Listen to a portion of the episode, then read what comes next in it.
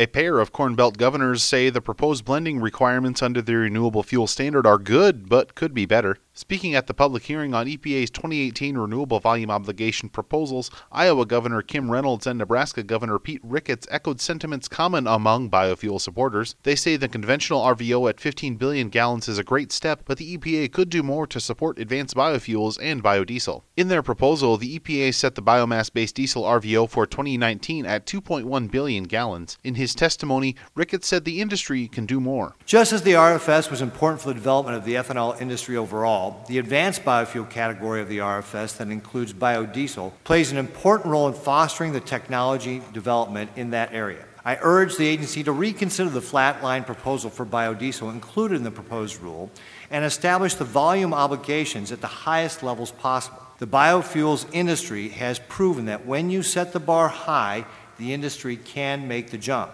The National Biodiesel Board is pushing for a 650 million gallon increase to a 2.75 billion gallon RVO. Speaking to reporters at the event, Reynolds said if given the opportunity, biofuels producers can meet increased volume requirements. If they would continue to put in place an ambitious RFS and continue to meet the intent, the congressional intent, that as we indicated in our testimony, uh, we'll be able to meet uh, those volumes. Uh, we've We've done that each time they've set ambitious volumes, and so we continue to, through technology and innovation, do more with less. And so I believe that if they give us the opportunity by not going backwards, but by going forwards and increasing the volume, we will meet it, and then that will be, I think, a proof of concept that uh, this is the right direction to go. Reynolds says she's been in conversation with EPA Administrator Scott Pruitt on the issue. We continue to, to meet with him and make sure there's not any other concerns and continue to advocate for the importance of increasing the RVO for not only biodiesel but certainly for cellulosic. We have two commercial cellulosic plants uh, in Iowa as well as the corn kernel fiber that we're making cellulosic uh, also from, and there's a lot of potential for additional 12